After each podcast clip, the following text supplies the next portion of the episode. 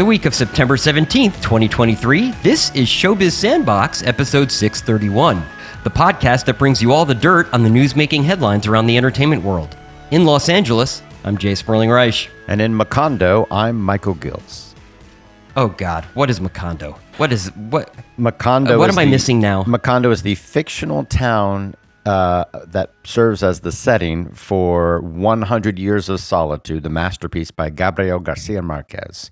And why am I mentioning it? Because Dua Lipa made it their pick for the book of the month. All the fans of Dua Lipa that follow them to talk about books, uh, they're like, let's read 100 Years of Solitude. I'm like, that's awesome. You know what? If, if Dua Lipa can get some people to read a great book like that, that's pretty cool. All these people have book clubs and you can sort of roll your eyes, but you know what? It's great. So, you know, I'm not going to make fun of it. A couple things uh, regarding 100 Years of Solitude. Of course, uh, we talked about the woman who translated that that book. That's right. Recently, Grossman, yes. and I have not heard about 100 Years of Solitude or even thought about it in years. Oh, okay, great book. N- n- now within the, the the last month we we talked about it a week or two ago and then i'm at my daughter's back to school night and she's in ap lit and there it is up on the board and the best part is the teacher here's a whole classroom full of all of these erudite parents who think they have you know the best kids in, in school because they're taking ap lit as seniors. And uh, and he he you know somebody said hey is that a hundred years of solitude on the, the the board there? And he said yes and as a matter of fact it is and it's a great book and it was uh, and I said and the translator recently passed away and her name was Did you score brownie points? Yes and he said can you tell me what was important about that I said yes she was the first translator to ever have her name on the cover with the actual like he was just like the the teacher was floored that somebody knew that Well, Which is, by the way, and you mentioned Dua Lipa. Is she going out on tour, by the way? Is she on uh, tour? I don't know. A- and I asked that because uh, I have to tell you, Michael, I probably won't be with the program very long. I won't be with Showbiz What? Sandbox for much longer. Yeah, no, I, I'm applying. Uh, Gannett is looking for uh, a reporter, and I applied for the job. There's two of them open one to be a reporter uh, on Taylor Swift and her tour, and another to be a reporter on uh, Beyonce and her tour. And I'm pretty sure I'm a shoe in to get one of those jobs. These are just their their whole job. The whole job just entails covering those two artists and their tours Individually.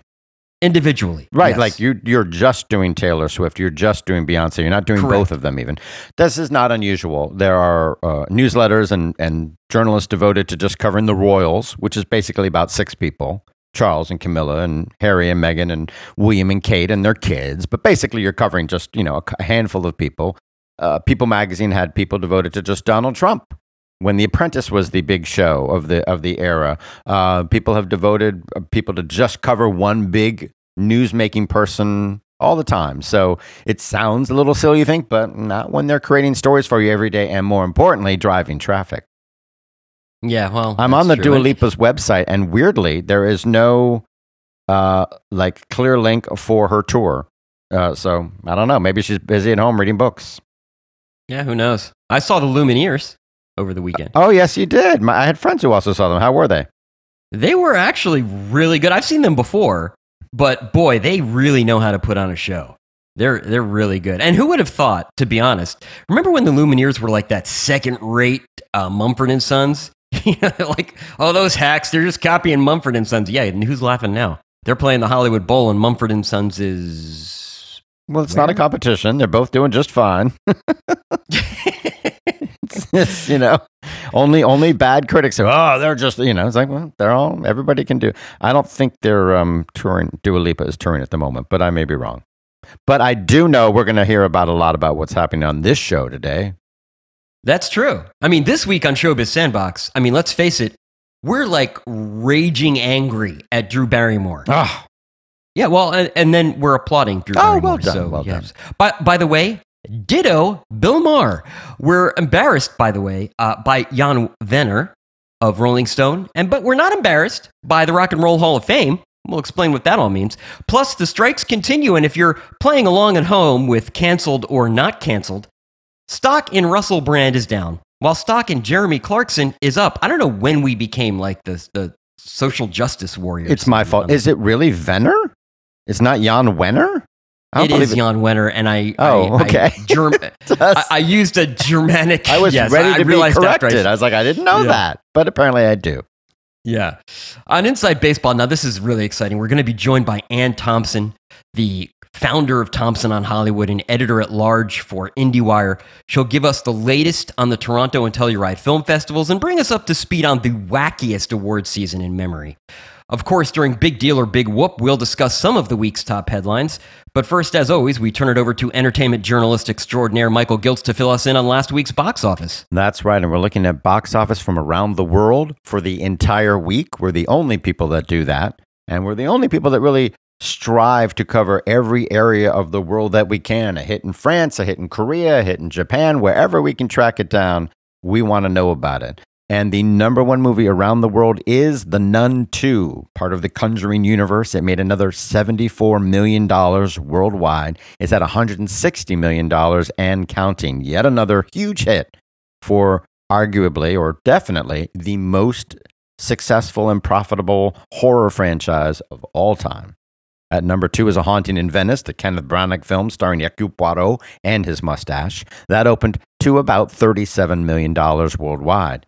In India, we have the big Hindu hit Jawan, which is doing great all over the world. It made $37 million this week, just like A Haunting in Venice, and it passed the $100 million mark. For the second week in a row, it's in the top 10 in North America. We've seen films from India debut in the top 10, but I think it's rare for them to stay in the top 10 for more than one week. Uh, it's perhaps happened before, but it's notable enough to say, hey, this movie is still at number six, so that's pretty great. Denzel Washington has a, another hit. Uh, Equalizer 3 made another $25 million this week. It's at $130 million worldwide. In Hong Kong, we have the thriller Dust to Dust. That had a good hold. It made $23 million this week. It's at $46 million and counting. Oppenheimer, another $22 million, $913 million worldwide. If you like little subgenres, it is the highest grossing biopic of all time. And we have predicted, planted our flag, or at least I have, and said this movie will make $1 billion worldwide. It's even made more money than Dunkirk in the United Kingdom.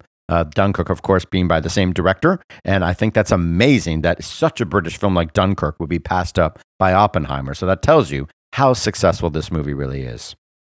I mean, I, I do wonder if uh, Warner Brothers regrets, you know, getting out of business with Christopher Nolan, and I don't think they got out of business with Christopher He Nolan. got out of business I think with them. He got out of business with them. well, you you got out of business by not consulting their artists and talking to them and announcing it worldwide before they had consulted or spoken with anyone. It could have been handled in a way that the acts would say, "Yeah, you've got a point, and you've arranged it financially, so I'm not going to be angry at you." But they didn't. They just announced it willy nilly. And Sound of Freedom is still making money. It jumped up a lot this week. It made $21 million this week. That might be found money as it began opening worldwide a, a couple weeks ago. And I think some of that gross money coming in has just been slow to be reported. But anyway, we found another $21 million for Sound of Freedom. That's at $211 million worldwide. I have a friend who lives in Quito, Ecuador. Stay safe, Wolfgang. And uh, he says it's like the number one movie locally in Ecuador. Because I had it's it's the number one movie in a lot of Latin American countries over the past two weeks. So it's really been playing well in Latin American countries Yeah. because it hadn't seemed to be bringing any money. I guess there's just been a delay because I'd seen it opening up in a bunch of territories and it wasn't seeming to register on ComScore or elsewhere as having pulled in a lot of money. But now we've got 21 million bucks this week after being way down into low single digits. So clearly that money is rolling in now. That's interesting. At the same time, the guy the movie is based on, Tim Ballard, we now found out he left that sex trafficking fighting organization that he had helped create. Uh, he left it in June because of multiple allegations against him from seven different women and the company's investigations into it. And they have not released any details, but say, yes, he has left their group as of A- June. and yeah, just last night I got something from like out of the blue. I'm like, why am I getting this email? Like, wh- who is this Tim Ballard guy? Uh, and it was like his response to all of this news coming out. You're on was like, Tim's email list? I don't know. I'm like, why am I? How did I even get this email? Well, there you go. Uh, Barbie is still doing great. Another $14 million, $1 billion, $417 million worldwide.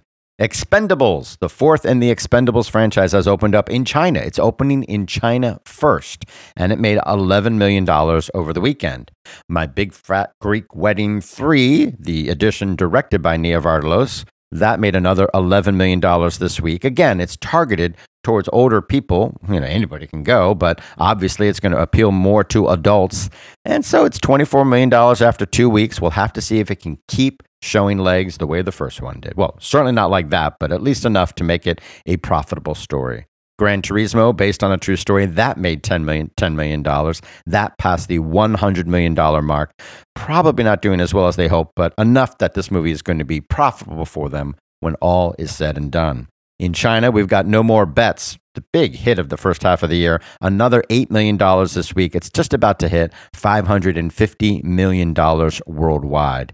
Teenage Mutant. And I really want to see mm-hmm. this movie. I mean, Yeah. I, I watched the trailer, but the trailer was cut uh, for uh, native language speakers, so it is fast. Which, by the way, trailers usually are. So you know, I'm, I'm not faulting it. It is just a very fast cut trailer, and as you're reading all the, you're trying to follow, and oh, oh, oh, oh, and by the end of the trailer, you're like, I have no idea what just happened, but I want to see the movie. Yeah, there's a movie in China called Ying Wu Sha or Dancing Green is what it seems to have been translated into English. And it's a comedy and it opened to about $3 million.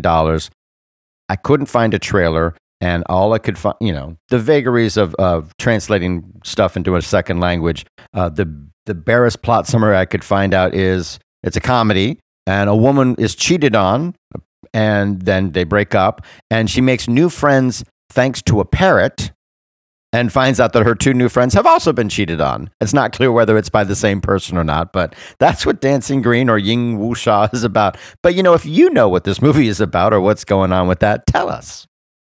Yes, you can write to us. Dirt at showbizsandbox.com is our email address. That's D I R T at showbizsandbox.com. You can also call and leave us a voicemail. The number to call is 866. What is our.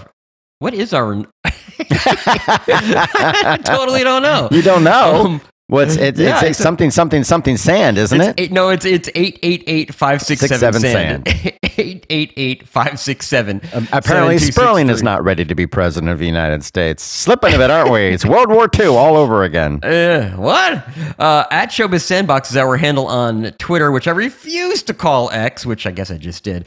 Uh, and uh, I love the fact that uh, Anna Taylor Joy Mhm. uh, was talking about Facebook. She said, you know, a couple years ago when Facebook was a thing, I was like, oh, wait, it's, not, a thing, anymore. No, not for a long time. Yeah. yeah, well, facebook.com slash showbiz sandbox is where you where the one person who's still on it can apparently like our page. Well, you can see the rest of the movies on our list. We we include almost everything that we can find info on. One new movie on that list is Sleep, a Korean horror comedy. It played at Cannes. I assume you didn't see it because I don't remember you mentioning it. I did not see it. No. hmm But uh, uh, uh, Bong Joon Ho, have I said his name properly? Is that his name? Yes. Yeah, uh, he loved it. Said it's one of the best debuts he's seen in many years. It's obviously right up his alley, and I've seen other very positive reviews for it. It's made a modest uh, seven million dollars so far, but we didn't have info on it last week because there are no regular coverage in uh, in the trades uh, for the Korean market. We'd love it if they would have regular coverage of Korea and Japan and China and any other big market. France, Spain, why not? You know, there's a worldwide box office. We'd love to hear about it. We are really dependent on what they cover sometimes because the charts for the Korean market don't come out for many days after uh, the weekend has happened. So we just can't include it on a timely basis in our show. But we do know Taylor Swift is coming. Her concert film has now booked $65 million in pre sales. So a $100 million opening week is well within target. That's, that's amazing. And John Wick 4, I know this week, is opening in Japan. Why? Why does Japan always last? Why? I know every country has different schedules for school and football or w- events that you want to work around, but why is Japan always the last country it seems to get big movies? They're a big market. Yes, they are. Uh, I would say, uh, yes, China, of course, now is like number one or two market in the world, movie wise, depending on the year. But Japan's like number about. three. It used to be Japan was number two always, Mm-hmm. uh, and, and Korea was right up there. Uh, you know, that is a question for Aya Umezu uh, who- with uh, Gemini, and, and she, of course, runs a marketing firm over in, in Japan, a movie marketing firm. uh, industry based, but uh, she is she has her finger on the pulse over there. I do wonder why that. They're oh, you're right. It It's either seems to be really, anecdotally- really early. I don't know that it's really true. I don't know that it's true, but anecdotally, my impression is that many Hollywood movies arrive at Japan at the end. Is there less um, pirating maybe in Japan? People want to go I to the theater, know. so they respect and don't do piracy, and therefore there's no problem in delaying it till the end. That's one possibility. But I also know that opening up this week, not just in Japan, but all over the North America, is Stop Making Sense. There was a one night showing.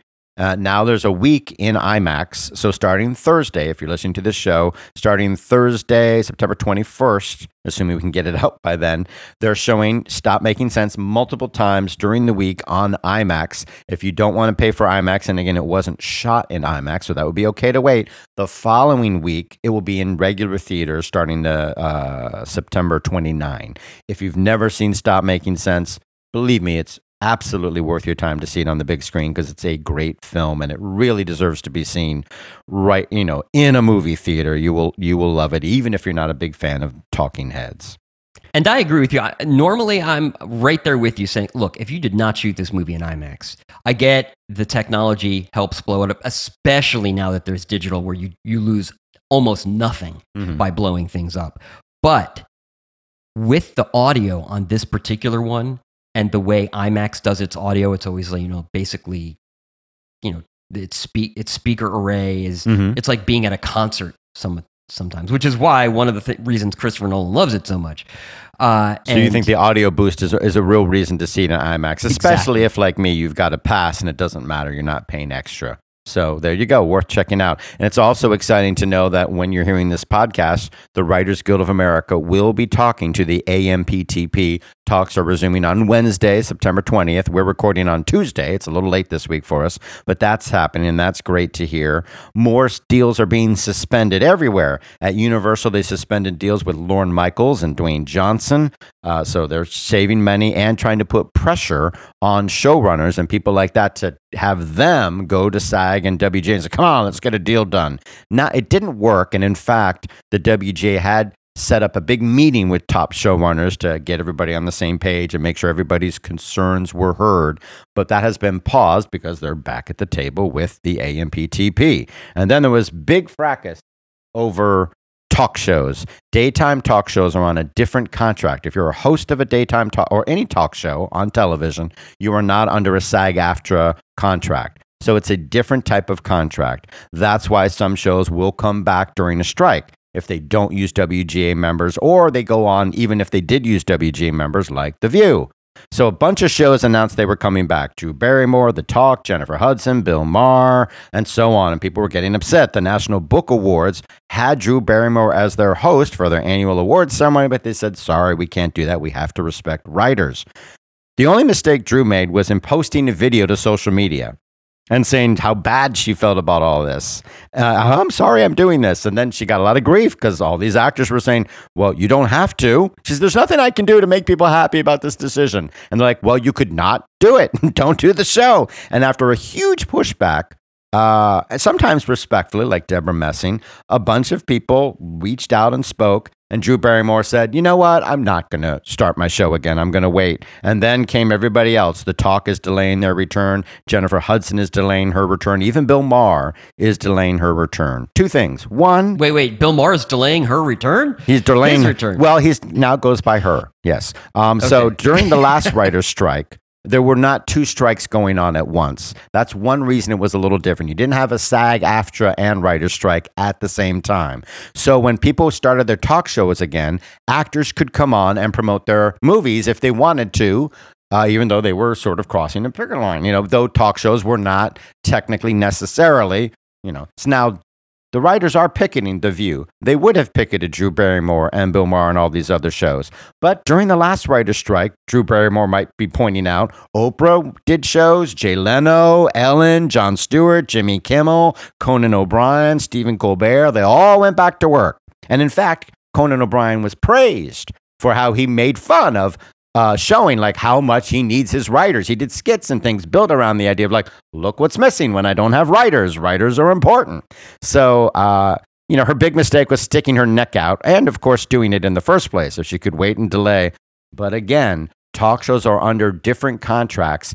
They have to produce episodes. They wouldn't necessarily be crossing a picket line. And if they don't produce episodes, their shows can be canceled forever. That maybe you could argue is true for everyone, but it's a different contract. And if it's different, you know, it's not like uh, podcasts have to go on strike because the UAW is striking auto companies. You know, at some point, you have to respect the fact they're under a different contract. But I'm glad they all chose generally not to, to do this. I'm glad they all chose to delay as long as possible, though contractually, at some point, they may have to get back to work.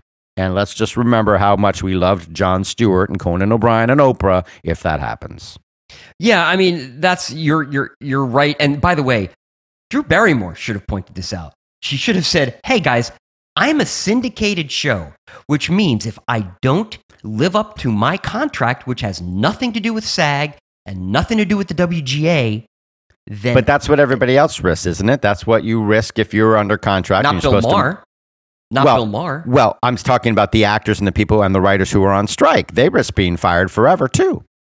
Right? Uh, Never having no, their job again. Their show will be canceled and some shows have been canceled and Yeah. will never be brought back. So that's what they risk. So they're Yeah, risking well- the same thing. Y- Uh, you mean with talk shows? Or No, with, in general, the people on strike. Well, yeah, when that- you that's- strike, that's a given. So she would be striking and saying, "I'm going to respect the picket line because But- I hire WGA writers, and I'm not going to cross the picket line," which there would have been in front of her show. I think the big difference is not her defense, but the fact that there were big name celebrity actors calling her out. That didn't happen in 2008 because they weren't on strike. Nobody cared what the writers like me thought. and so it was okay for them to cross that picket line and talk about it and, you know, su- support the writers because there weren't actors saying, well, I can't go to work. Why are you working? You know, when she's an actor already, that's when you got the grief, I think. That it's a dual strike and therefore it's a much bigger deal to stay back to work. Yeah, well, also I think uh, if you look back at the 2007-8 strike Mm-hmm. with uh, it was uh, David Letterman went he owned his show. So he, you know, he was the production company and he went to the WGA and, got a, you know, kind of entered into a special agreement with them.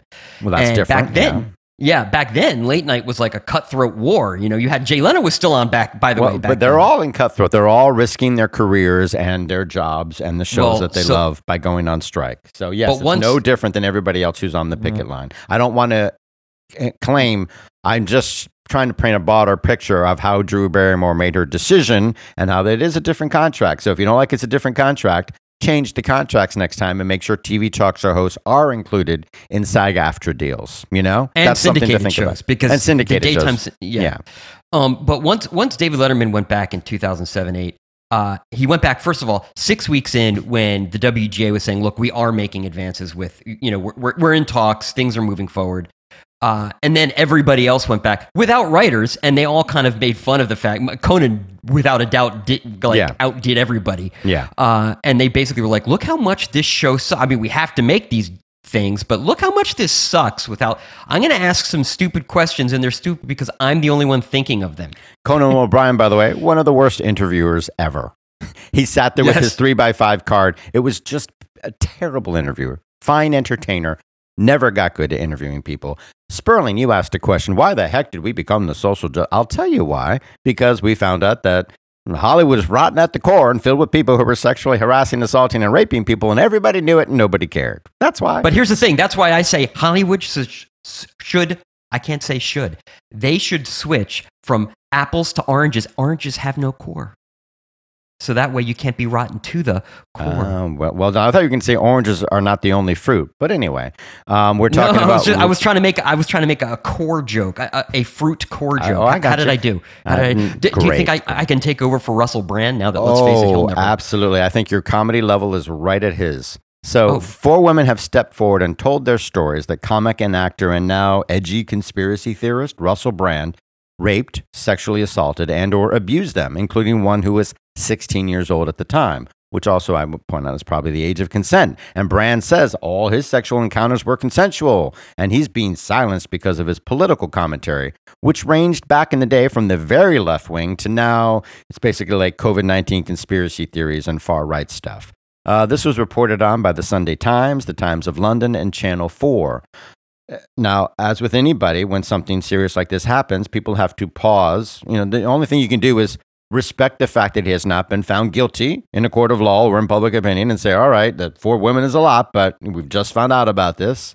You know, you have to assume he's innocent until proven guilty, but you also say, we need to pause whatever our dealings are with him. It's pretty complicated sometimes. He has a stand up tour, he has a book coming out. Uh, the B- YouTube has suspended ads on his YouTube channel where he has 6.6 million subscribers, and social media seems to be where he really uh, was making the money in recent years. It was being on social media and Instagram and Twitter and things like that, where he was really getting a lot of following with his far right stuff after years of being on the far left.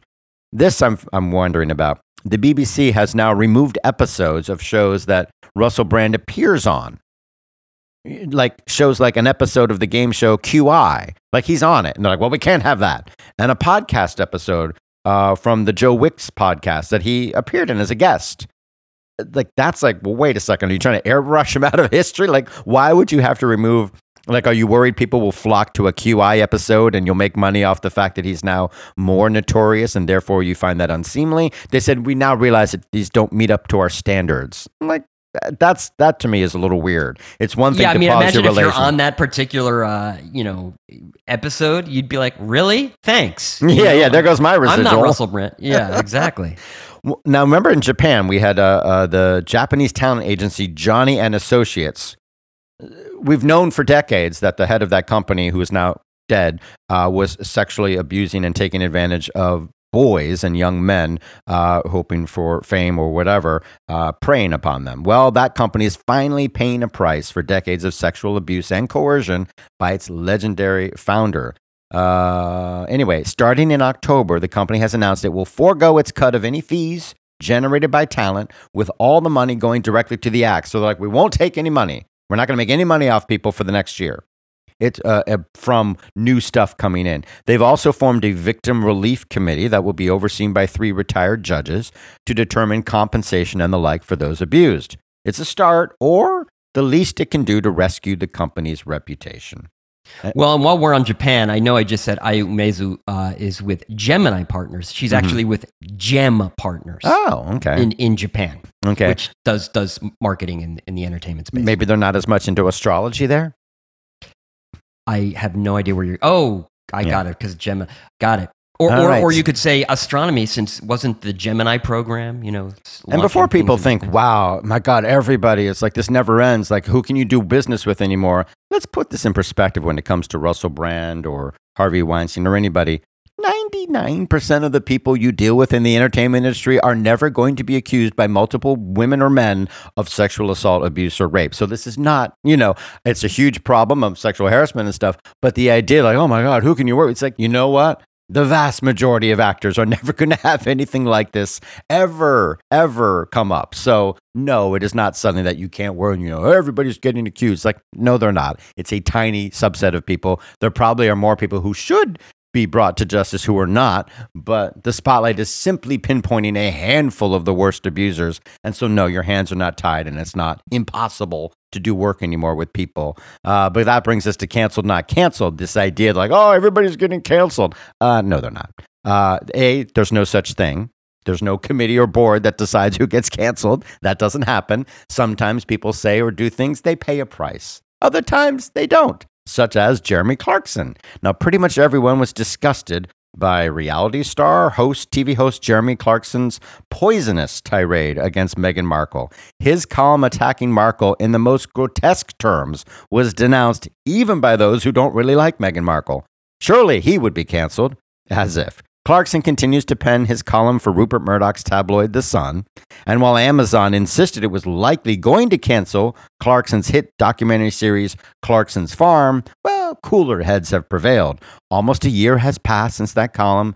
Amazon realized, you know what, that show, it's like our biggest hit in the UK. And well, gosh, maybe they'll get a season four after all. So never fear. People may pay a price, but it's rarely forever. Wait, I'm I'm confused. Did you say it's a big deal or not a big I deal? I tried to say it.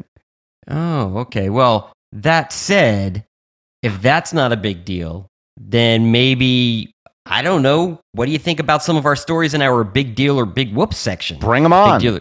Yeah, well, big deal or big whoop is our weekly segment where we discuss the top headlines in entertainment and tell you whether they're really important or just overhyped nonsense. How do you like the fact that I called it both a section and a segment in less good. than 30 seconds? That's Yeah, great. Pretty good. Uh, I'm just, I'm, I'm, I don't know. I'm not, I'm not on it today. Our first story. Great Britain News, aka GB News, aka eh, essentially the Fox News network of the United Kingdom, has failed in its need to be impartial, kind of like Fox News. A government review of the right wing news channel says a report in March failed basic journalistic standards. It happened during a show hosted by members of parliament from the ruling Conservative Party who interviewed Chancellor Jeremy Hunt about the upcoming spring budget having politicians hosting shows, you know, rather than being guests, has been problematic from the start, as has GB News, which has been cited for breaking the rules two times in the past and with six other investigations ongoing. The channel launched two years ago. The segment in question failed to offer any opposing views, criticism, or policy alternatives. It would be like having a show, by the way, like uh, say on Fox, okay, hosted by Marjorie Taylor Greene and Matt Gaetz, interviewing cabinet members of the Trump administration. And by the way, no, Rupert Murdoch, you should not be taking notes, okay? That is not a suggestion, okay? Big deal or big whoop? Uh, this is a big deal. This is like fascism. They're telling people what they can say on the air. That's insane. That's crazy. Thank God we never had that in the U.S. Oh, Wait, what? pardon me. Uh, the Fairness Doctrine. That once required news programs to be balanced. The FCC, the Federal Communications Commission, said in 1949, just as TV was gathering steam, said anyone with a broadcast license for TV or radio, um, I'm not sure how it applied to newspapers, if at all, uh, you had to have balanced news coverage. That regulation, of course, was scrapped in 1987 by the Reagan administration. So before, if you did a news story, you had to be balanced. It didn't mean you had to show both sides every time, but you had to strive to present factual information with uh, the controversy presented, if any, in the proper context. Uh, well, the Reagan administration dumped that. I voted for Reagan, by the way, in 84. And Rush Limbaugh, no coincidence, began to be nationally syndicated in 1988. Right. And that's exact. Everybody points to that being the hello Fox News. It took 15 years for Fox News to kind of break out and become its its own thing, of course, and launch, frankly.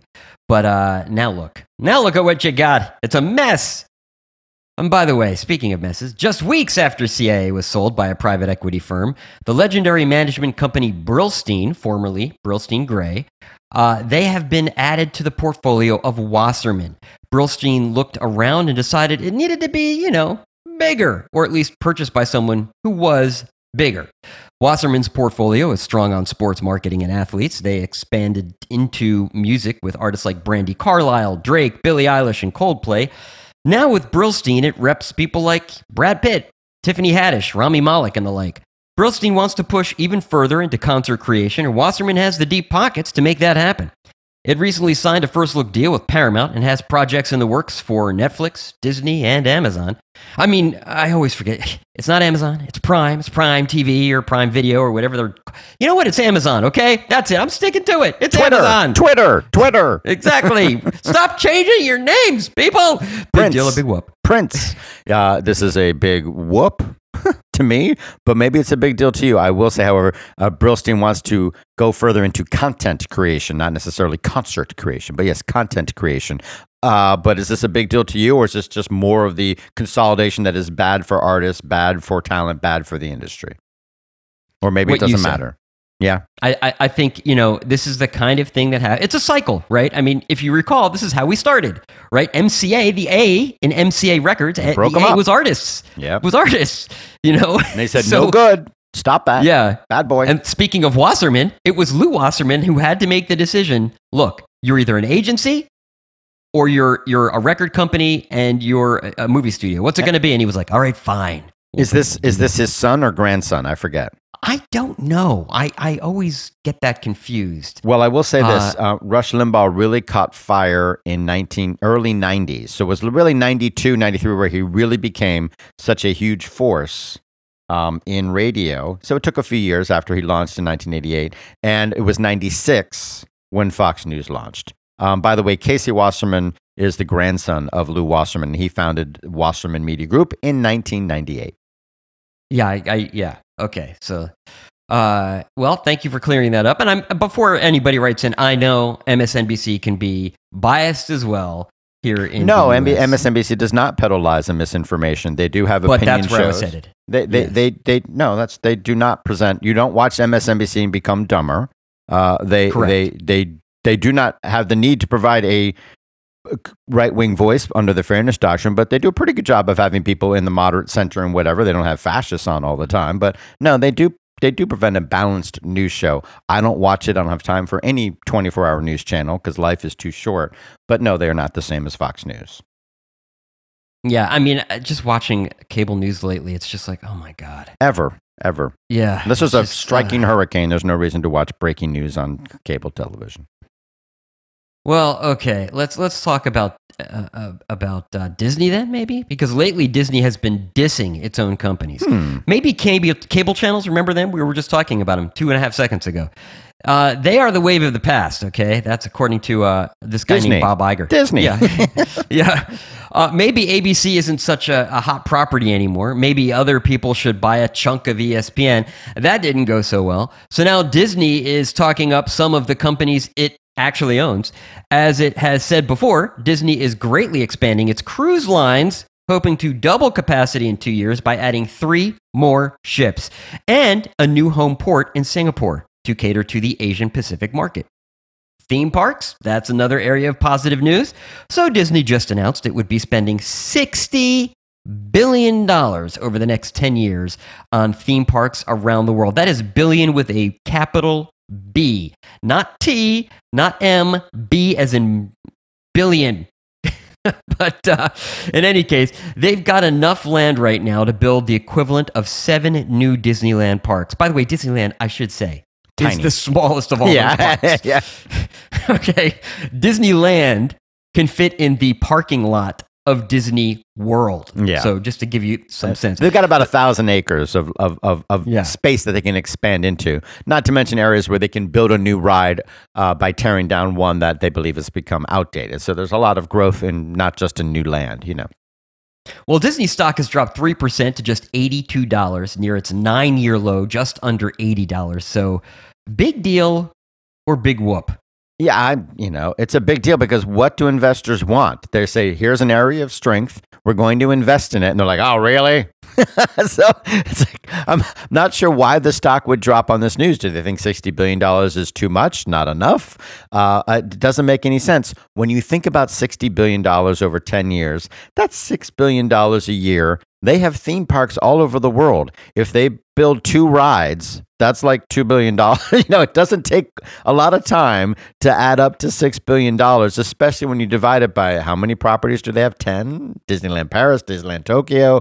You know, they got a lot. So uh, that's not even that much money necessarily. And that's an area where they've been doing great. Uh, my question is uh, their theme parks i'm not sure if this is worldwide but they they say they've reached 100 million people a year.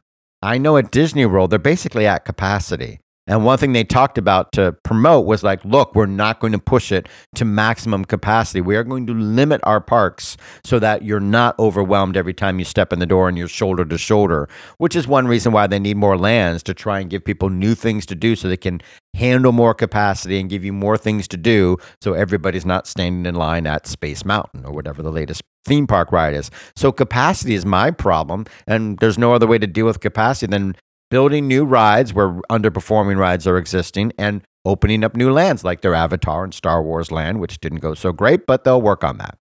So I, I don't know. know- It seems like a reasonable thing to do to me. You're a huge success story of the last decade is theme parks, and they're putting more money into it. Unless they think their strategy is wrong, I couldn't find out any explanation for why this would cause investors to turn up their nose. Well, I just think, uh, you know, it's, it's just a, it's more of a trend than this particular news. I will say uh, Disney World had to close recently because of a bear sighting Oh, I know. Yeah, that is, yeah. A bear what? somehow got into, and it wasn't the country bear jamboree. It was like a bear. Yeah, like a real bear. Yeah, like, Uh, you could you imagine all those kids telling their parents, "No, I saw a bear, mommy." It's like, no, no, kid, that's that's a animatronic. Don't worry about And it. you look up and No, the no, kid's real riding the bear. The kid is riding the bear. Hey! oh well. Well, I don't know God if you've ever been on one of those Disney cruises. Yeah, well, true. Thank you. No. I I've been on one of those Disney cruises. I was dragged onto one uh, against my will. I was like, "This is gonna be the worst week of my life." I was grumbling the whole time. Uh, that on my way to this cruise, best vacation ever. These Kids guys, were entertained all day long.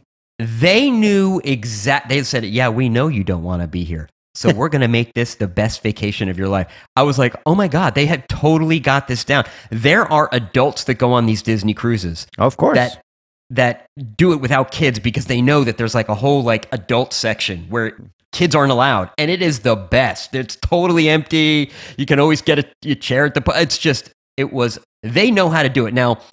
These are licensed. They basically, you know, What? have an operator. Yeah, these are what?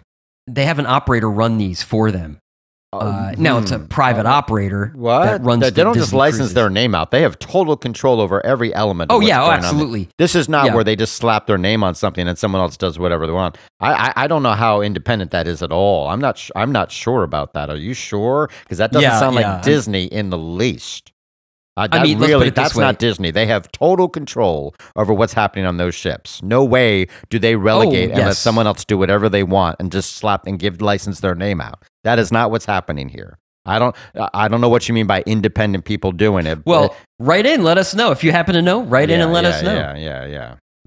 Now, in the United States, music revenue hit a record high, and I know you know we're faulted. For, this is the this is the information we have. Okay, if you want to want us to report on music sales in Korea, please let us know. We will. Yes. The money flowing in a, in in the United States amounted to 8.4 billion dollars for the first 6 months of 2023. That means the year is on track for 16.5 billion dollars in gross revenue, or as I like to call it, 1987. Uh, where's the money coming from? Music streaming, of course, which adds up to almost 85% of the total. That includes subscriptions to Spotify, ad revenue, YouTube videos, Peloton payments, which, by the way, people, just get a bike, okay? Just get a bike. For the price of Peloton, you could buy a bike. Uh, TikTok, iHeartRadio, and so on. Uh, this segment grew faster than it did in 2022. The total number of paid subscriptions also grew, no, but not as Yeah, oh, yeah, quickly. Yeah, yeah, yeah, yeah. Not as quickly, okay. They hit 95.8 million, okay, paid subscribers in all. Family plans, by the way, count as one subscription, okay, so that's kind of important.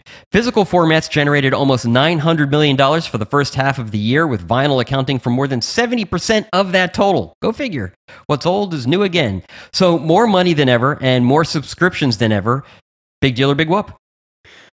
Uh, it's a big deal. So uh, obviously, streaming eighty five percent of the total, and when you're looking at physical, vinyl is seventy percent of the total. So it's vinyl and streaming, and of course, streaming is dominated by subscription services. There's big chunks coming from YouTube video and Peloton and all that, but the majority of that is coming from streaming subscriptions and and stuff like that. Now, revenue is growing faster than subscriptions. They're still growing, but revenue is growing faster. Yes, because they finally raised prices. Everybody finally raised prices within the last year, and, uh, and or slightly beyond that. And we still haven't seen the full effect of Spotify's increase. Why is that important? They raised prices and added more customers. Whatever churn there was, they more than made up for it. So they did not lose a bunch of customers by raising prices. Now, we've got almost 100 million subscribers in the US. That's like one out of three people.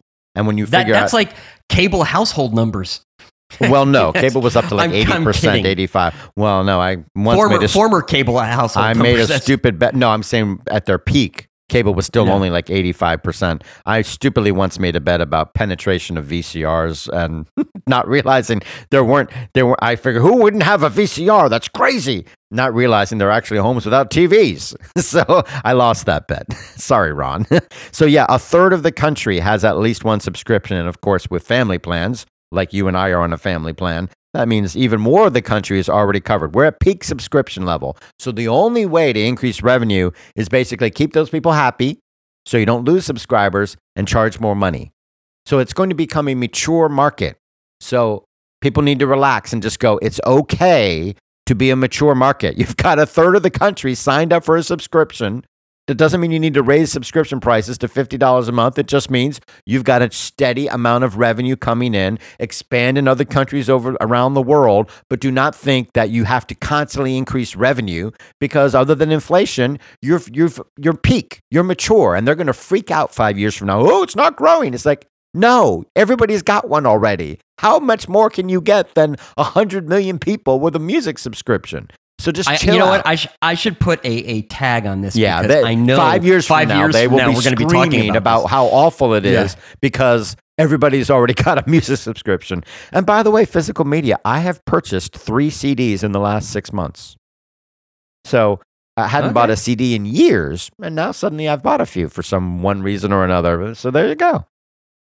Well, no, guy who used to write about this stuff is Jan Wenner, not Venner. Venner. He gave- Venner, you're going to talk about Jan Venner. That's what I want to know. Well, he gave an interview to the New York Times. Of course, Mistake. he is the the, the founder and publisher of uh, Rolling Stone. Not anymore. not anymore. Not anymore, but yeah. Yeah. Uh, now, in this interview, he discussed his new book titled The Masters. It includes new and archival interviews he's done over the decades with people like Bono, Mick Jagger, Bob Dylan, and Bruce Springsteen. Who could They're object? Yeah, they're all you know white men. So, uh, and the no, they're interviewer all said, masters of the, yeah, yeah. Yeah, he's, the interviewer said, "Well, what's up with that? How come all these white men? Where's Tina Turner?" Instead of just saying, "Well, you know, these are the best interviews I've done," and unfortunately, I, I just never did great work with artists like Joni Mitchell or Marvin Gaye and the like. Winter said, "No women are intellectually deep enough. No black men were articulate enough for what they what he wanted." I mean, seriously. What are you thinking? They weren't deep thinkers on the level of the masters included. Uh, well, I guess that's a major oops because the Rock and Roll Hall of Fame announced the ne- very next day, the very next day, they were like, should we meet or just no? No, we're not meeting, just no. Winner, you're off the board. Uh, he They was on did the board meet. of They the did meet, and he got to make his case. They no, they did meet. So Okay. well, I'm. I, well, I'm uh, I'm joking around. Hopefully, people can tell that. Uh, Vetter also Well, no, apologized for that's his not poorly. a joke.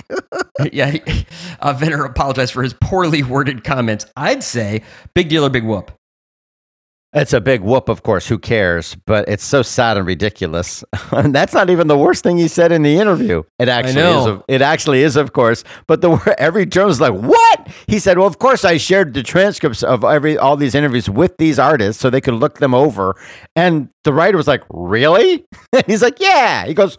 He goes, yeah. I mean, it's not a, it's not a confrontational interview. I'm not trying to get him. I'm not speaking to a world leader. I want to have a deep conversation, and so I build that trust by letting them look. He's like, no, you can't. He's like, well, there's different. It's not that type of interview. And the guy said, there aren't two types of interviews. he goes, yes, there are. And so I'm outraged that he would say, here, Bono, check out the interview and make sure you're cool with it. At the end of this interview, this Q and A, Jan Wenner says, by the way, I'd love to see the transcript. And the guy's like, yeah, right. He goes, oh, I'm sorry. I mean, after it's published, God, whatever, God kill me. It's like, actually, you would have liked to have seen that that interview, so you can say, oops, oops, and maybe I shouldn't have said that. And I would also point out beyond the insanity and the idiocy of his comment, and and it's his own fault because the writer was not trying to catch him. And in the introduction to this collection of interviews, he says, Women and people of color, he didn't say that, but whatever, were not in my zeitgeist. And he's like, Well, what does that mean? he's like, Well, you know, they're not articulate. I mean, articulate is such an old slur against black people. It's insane that he would be that stupid to not cloud his racism with some other term. And again, all he had to say was, These are just the people I happen to talk to over the years. You know, they're obviously a million people in the Rock and Roll Hall of Fame who deserve to be there, and I've never interviewed them. You know, this is not a list of all the only people who matter. These are just the ones I, you know, it's so easy to answer that question. But I would also point out Bono, Dylan, Jerry Garcia of the Grateful Dead, Mick Jagger, John Lennon, Bruce Springsteen, Pete Townshend, no queer people. Jan Wenner's gay, and he doesn't have a single person who's bi or, you know, queer or in any way, shape, or form. How sad is that? You know, that should be in his wheelhouse at least. So, what are you going to? Sad, ridiculous commentary by Jan Wenner. Well, Michael, I do know somebody who is actually, what was the word you used? Articulate, I think was the word you used. That was Jan. That was right, right. Well, Jan used it, but uh, I, I know somebody who's articulate, and I'm extremely excited. We're going to be talking to them during Inside Baseball. Inside Baseball is where we analyze some of the headlines that have the entertainment industry buzzing. We'll explain what they mean for the business and, more importantly, how they affect you. Now, every award season has its own strange rhythm and unexpected twists, but surely this year's movie award season will be the strangest of all. Actors and writers can't promote certain movies while the strikes continue, which hopefully won't be long, but probably will be. No one is quite sure which movies will even be released, and publicists aren't sure what movies they'll be handling, when they'll be released, or even how they'll be able to promote them to voters. It's kind of crazy. And at the heart of this madness is, and this is what I'm excited about. Anne Thompson, creator of Thompson on Hollywood and editor at large at IndieWire. Anybody who's been listening to our show for any period of time knows that we love talking to her on this program. She's an award season expert and influencer. And since Anne uh, can tell you what, which movies she loves, which movies are getting buzz, and the happy occasions, the you know where those two meet is is nice. Uh, she's back from Telluride in Toronto, or as I like to call it, the Fall World Tour, and joining us to clean up this whole mess. Kind of like uh, uh, this intro uh, is Anne Thompson. So, Anne, thank you for taking the time to join us. And uh, I, I know we're here to talk about some festivals, but first, probably the most important question on everybody's mind right now is what film is going to win Best Picture? Is it going to be Oppenheimer or Barbie? Which one? I think Oppenheimer is the front runner. yeah, I would agree with but you. But they'll It both be all- nominated. It's all the hallmarks of Yeah. seriousness, overdoeness, and success. I mean, it's just such an extraordinary, serious movie that, in fact, no one but Chris Nolan could have gotten made and made as well. And as as um, it it, it Barbie lacks a certain gravitas. I would suggest to you. I, I hope it does really well, though. I want I want. It's interesting because Greta Gerwig and and Christopher Nolan have both been nominated twice in in in different ways. Uh, it is not. it- it- You'd think that that uh, Chris Nolan would have been. I mean, they've been nominated for screenplay. They've been nominated for director, but you would think that he would have been nominated more. That that, that he and Greta wouldn't be the same. You know, basically. Comic And- comic and book so- movies, That's it. sci-fi.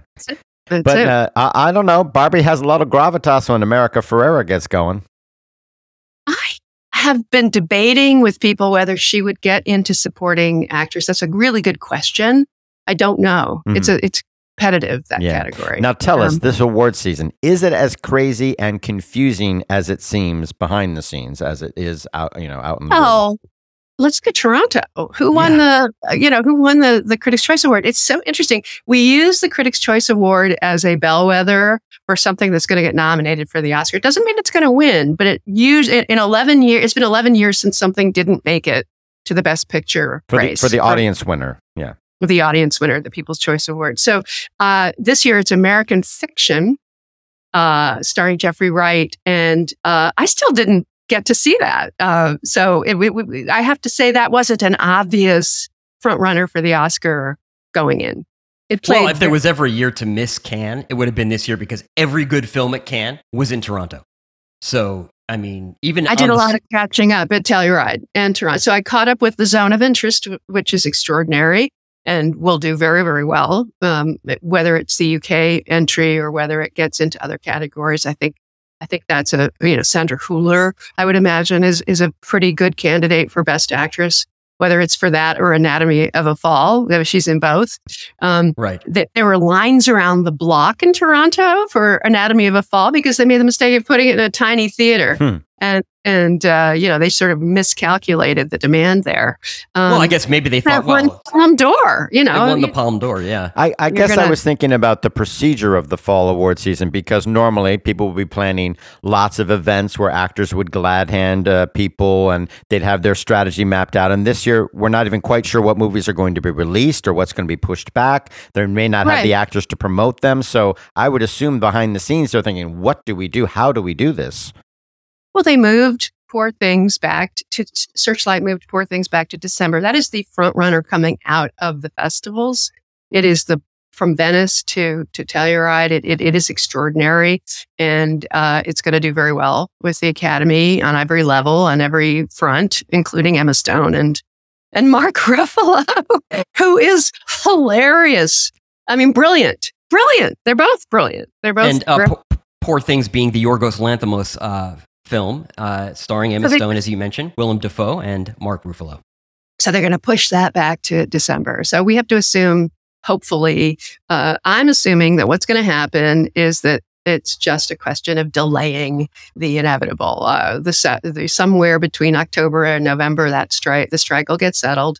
The strikes will get settled. I mean, they are going back to the table with the writers shortly. Um, Tomorrow. and then we, yeah, and and we're going to see uh, a big glut of actors just suddenly hitting the road, So- making up lost time. It's just going to be inevitable whenever that is. It will. Ha- there's time. I don't know why everybody's so worried about it. Really, it's it's like the the festivals themselves were quiet, you know, but there were a Yeah. lot of actors around the, who who had waivers or interim agreements, whatever you want to call them, and uh, you know, from Ethan Hawke and Maya Hawke and Laura Linney for his movie Wildcat, which was for sale, or or um, Memory, which played very well with Jessica Chastain and Peter Skarsgård, who won an, an award in Venice, uh, acting award. And, you know, there are a lot of uh, there were people around talking. Um, it wasn't, uh, you know, Viggo Mortensen and Vicky Krieps from this movie that they were trying to sell a, a western called The Dead Don't Hurt. I mean, there were people around. It wasn't void of, of actors. But you know what? What uh, surprised me a little bit is that you didn't see a lot of acquisitions at Toronto. Sometimes, I mean, it's not a big acquisitions festival. Well, the Richard Linklater sold for twenty million dollars. Hitman. That, was Hitman went to Netflix. That, Oh, that okay. I, I don't know how yesterday. Oh, okay. it- So that yeah, yesterday. But, and, and of course, their big award season hopeful is probably Rustin, the biopic about Bayard Rustin, uh, which uh, looks very promising. I have not seen that Pullman yet. to Bingo is supposedly the the the play there for them. Yeah. Um, I don't think Nyad played as well as they would have liked, uh, but the actors are still strong. A- Annette Bening and, and Jodie Foster will do well, I think. And now there's all this controversy over did not you didn't you know Diana did she actually do the swim? And I'm like what what like we're arguing over that? Okay. No, that's just we're- that's an old thing that she has a, a, a complex position in the world of you know endurance swimming, but that's not Right. any new news. So I don't think that would be a sli- slight against the movie because it's There's a big story in the LA Times, but I think it will be an actor's play in the end anyway. mhm. So it, it's an Bening who's been nominated four times, I believe, and, and is overdue. And and so you know, and Jodie, of course, is is beloved. So we'll see.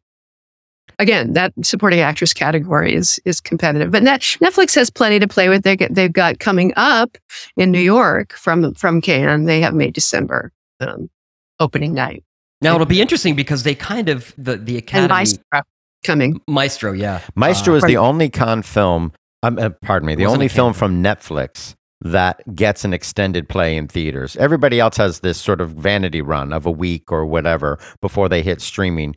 Uh, Maestro is the one that they're getting a full month from right before Thanksgiving to right up to Christmas when they put it onto their streaming service. That clearly makes that their big push, I would think, for Oscar hope.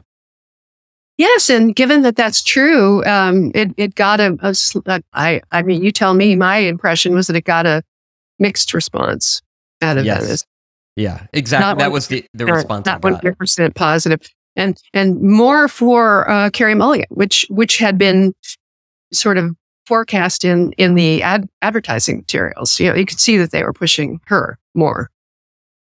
Yes, I, I would agree with that. Seen it and talked to me about it. Said that the the nose was a distraction.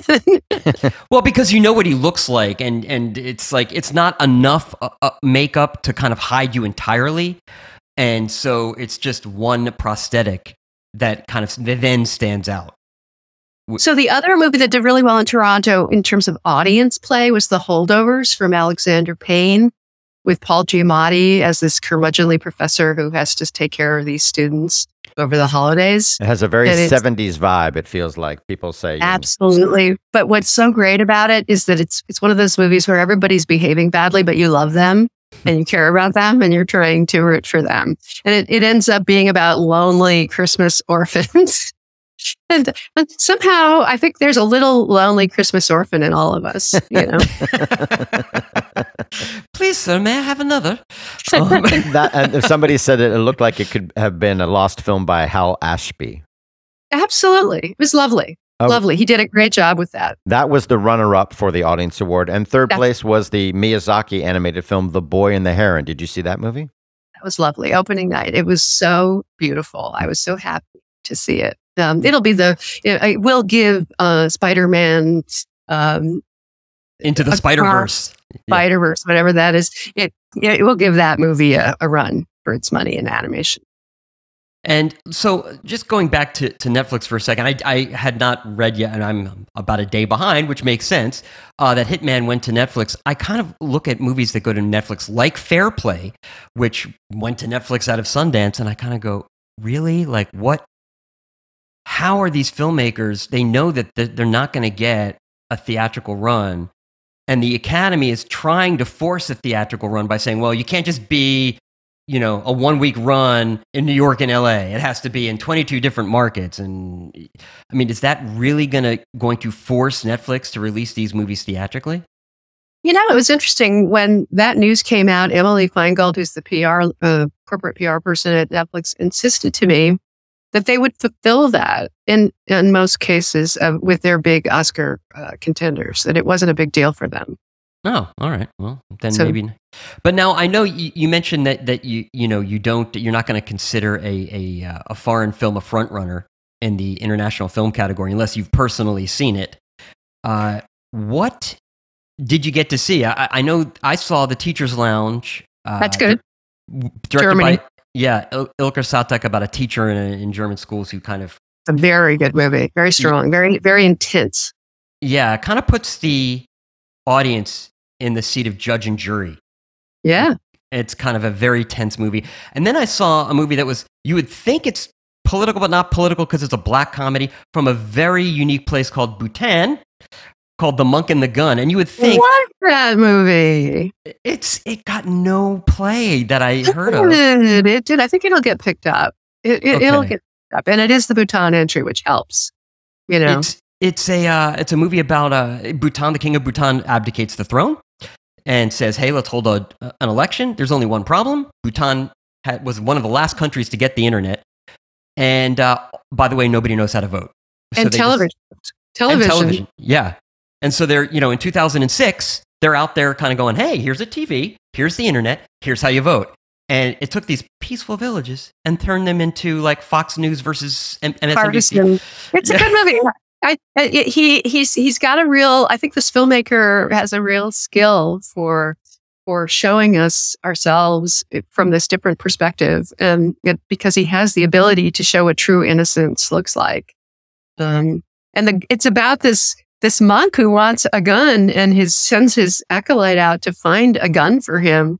It's a it's and there's a gun collector who wants this gun, and and everybody's fighting over the gun, and you don't know why the monk wants the gun. And when that is revealed, it's quite a thing. It's hmm. really good. It's a that's an interesting year for the international race, of course. The UK may be submitting the German language film The Zone of Interest. Japan may submit the German director Wim Wenders movie, and France may too. submit Anatomy of a Fall, which, mon Dieu, is substantially in English. So that's like I can't imagine because they the academy itself, as you guys know, you know, goes in there with a stopwatch and figures it out mm-hmm. exactly. And the people um, behind Anatomy of a Fall insist that it's primarily in French, uh, but it, the experience of it, it feels like a lot of it's in English. Well, that's part of the point of the movie as well. They make a point of it in the movie. Well, I've, you've seen because the film. She's German, and so she's an outsider, and mm-hmm. she isn't one of them. The one, the character played by Sandra Hüller, who is a German actress. Well, as Sperling right. said, you you you you mentioned in your roundup. I haven't seen a final roundup for Toronto yet, have I? Uh, if, if, I did, I missed it because I've been looking for it. I read some of your coverage while you were there, but I didn't find a roundup the way you did. Kind of did it. Ryan and I did it on the podcast. Ah, I, suspect, okay. I suspect we should do something more. Yeah, well, you, and we've been updating our different. Uh, Marcus Jones and I have been updating our different predictions. So we have a links to some of your stories and your coverage of Telluride and the international Oscar race. As Sperling mentioned, you have said that you won't dub a movie a frontrunner for the international Oscar race until you personally have seen it.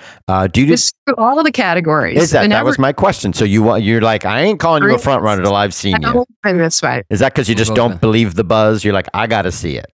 That's right. Good, good job. So yeah, you've got you've got like eight or nine front runners: Anatomy of a Fall, uh, The Indesirables, The Monk and the Gun, The Wim Wenders movie Perfect Days, the Denmark film The Promised Land, The Taste of Things, that great cook food movie from France, uh, The Teacher's Lounge from Germany, that Sperling liked, and The Zone of Interest. What's your feeling right now? Do you, I mean, Zone of Interest, it's got a Holocaust theme. That I put my money down on that right now to get the long odds. The UK does submit it. The people from from behind the movie were reassuring me that it would be submitted by the UK, but it hasn't happened. And if you and if you do have a Holocaust theme, that really helps you. Agreed. Yeah. You know it. So are you And feeling you- frenzied? Are you feeling like, oh my God, I'm going to have 800 roundtables and 800 events in November and December if and when the strikes end? We're going to do some documentary interviews. That's always a race that I'm really interested in. Um, and it's picking up finally. Some people have actually picked up some of the films that didn't have distribution. So that's Paul becoming more Simon, Paul Simon. I would like to. I would like to suggest that everybody go see Cassandro, which just opened, Oh, which yes. played Telluride after Sundance, and it's an extra. This is a case where Gael Garcia Bernal should be out front and center, and everybody should be talking about how it's an Oscar contender for his performance. Out being a good word. there. Out You know, being he- a good word. He can't be it. No, I, I ex- can't wait to see an it. amazing performance I- that he gives. We've got a link to your story in our show notes about Cassandro. Uh, made me really can't wait to see the movie. Did you see any of It the has Bad? Bunny, in- for God's sakes. did, did, did you see any of the documentaries in in Toronto? what did I see? I saw Stamped from the beginning from Okay. uh, again the same guy, Roger Ross Williams, um, uh, who I, I wrote about, um, and that's a very good documentary that's on Netflix. It's coming up on Netflix, uh, uh, and it's based on the book um, by uh, I want to say Kendry. Is that his name? yes, The- the- something like that. Ibra- Ibrahim. and and he it's, it's about racism and he interviews a lot of historians but he does this extra it doesn't sound i'm making it sound boring he does these amazing animated uh illustrations from and and all this way and, and he does reenactments it's kind of a hybrid movie uh, it's very well done and i i was very Could that be uh, eligible for animation? think it's I- i don't think it works that way Okay. I- I- it, it, it, it it's probably just documentary but um luckily the documentary branch has become a little more uh accepting of of this kind of hybrid And I can't wait film- to see the Paul Simon documentary, which is three and a It's half hours long.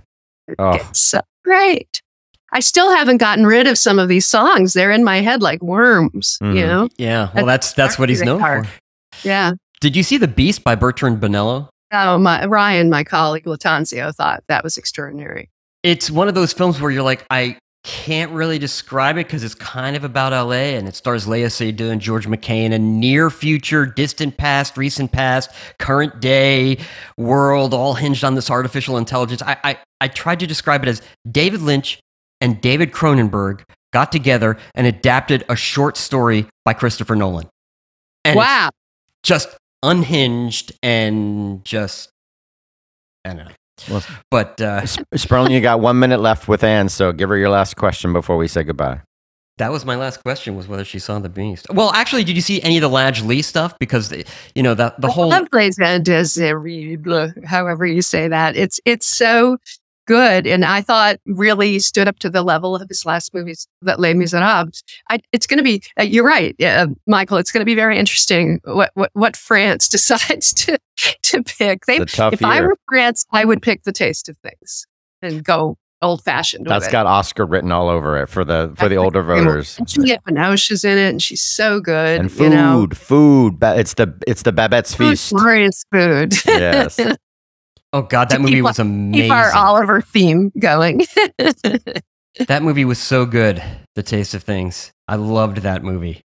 I know the French hated it. I don't know why they hated it, and everybody else. How do you know they hated it? Oh, From- sorry. I should say in Cannes, the French critics were like, "It's just another, you know, just a food porn," and I was like, yes. "Yeah, more, please."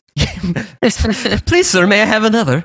and then the, and then Frederick Wiseman had the four hour version of it. You know, Yeah. which, which, which I I was watching the uh, screener they gave me, and every night I would watch this movie, and it would make me go. to What's his topic? What's his topic? a four star Michelin restaurant. Oh, It's very similar. You see them go out and get the vegetables and the and the fruit and the Awesome. And you see them planning and it's it's on a big scale, a big a big Michelin restaurant, contemporary.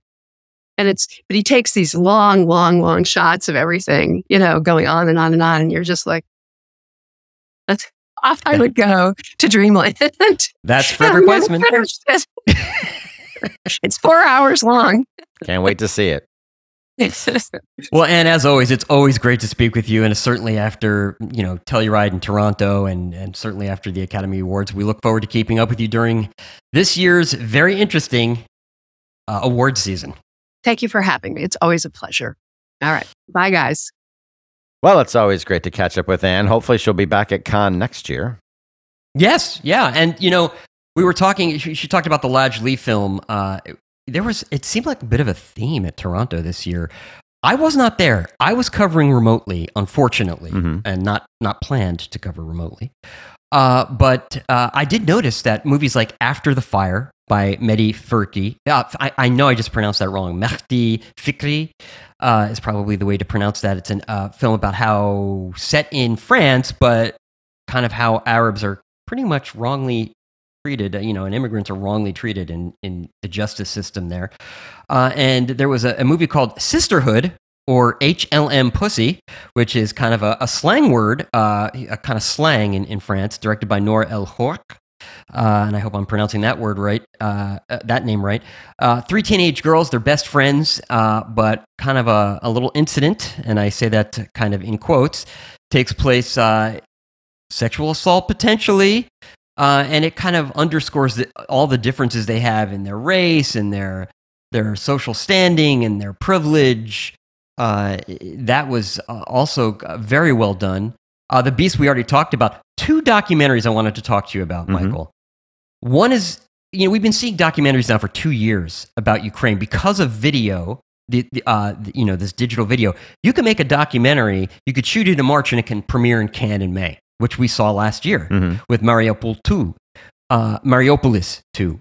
Uh, this year, uh, we're seeing documentaries, at least one, Defiant by Karim Amer, who produced The Square in 2013 about Tahrir Square in Egypt.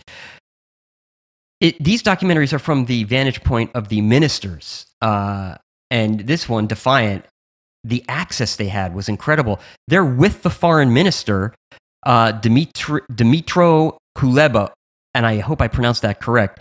He is the Ukrainian foreign minister. He's actually flying back to the Ukraine after meeting with Biden on the eve of literally the eve of the war. He flies back as Russia is invading, Mhm. and you're, they're with them for, for the first like six months of the, this war, and They decided just how, to talk, you know, cover this actor turned, uh, you know, president before all that happened. Yeah. Yeah, it's remarkable, this movie. Uh, and flip side, another movie, I, I was personally interested in this because I'm from New Jersey and it's about a record store in New Jersey, sort of. It's a documentary by Chris Wilcha. Uh, and I hope, again, I'm pronouncing names correctly. Uh, but it's kind of about loose threads and creativity. And I'm going to read what, what uh, this is what IndieWire had to say because I, I, I thought this was a great description. Okay.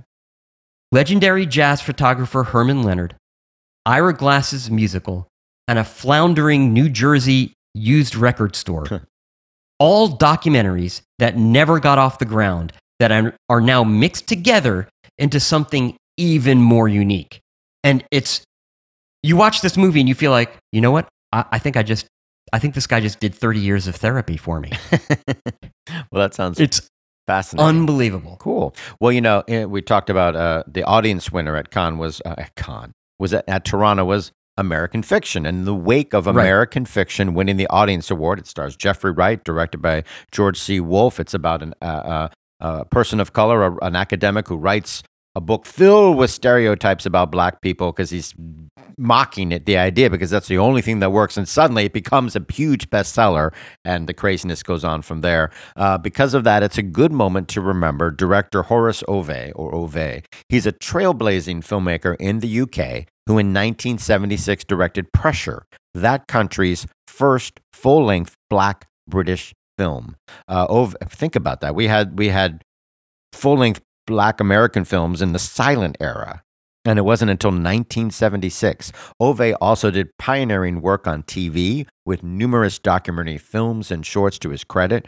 A Restored Pressure is debuting at both the London and New York Film Festivals on October 11th, and the BFI is holding a long planned major respective of his work beginning October 23rd. Sadly, he just died uh, this week at the age of 86. Also dying this week is three time Emmy winner and daytime soap star Billy Miller. He died at 43. He appeared on General Hospital and All My Children, as well as other TV shows like Suits. But it was a six year stint on The Young and the Restless that cemented his fame. As happens at daytime TV, he was maybe the seventh of about nine different child and adult actors who have played the spoiled rich kid Billy Abbott so far on the long running melodrama The Young and the Restless. He was nominated for six Emmys in all over the years, including five for playing Billy Abbott, and he won three times. He has no credits after 2020, and no cause of death was given, but his management company made a point of stating that he has lived with manic depression for a number of years. So that is very sad to hear. And you know, you can call or text 988 if you're ever feeling suicidal or need any help. In the United States. In the US, way. that's right. 988. And by the way, there are similar numbers in other countries. all over the world and other numbers you can call if you just are dealing with depression. It's like high blood pressure, which I take pills for, or therapy, or whatever you need to do. Uh, reach out for help because it's an illness like any others that you can get help for.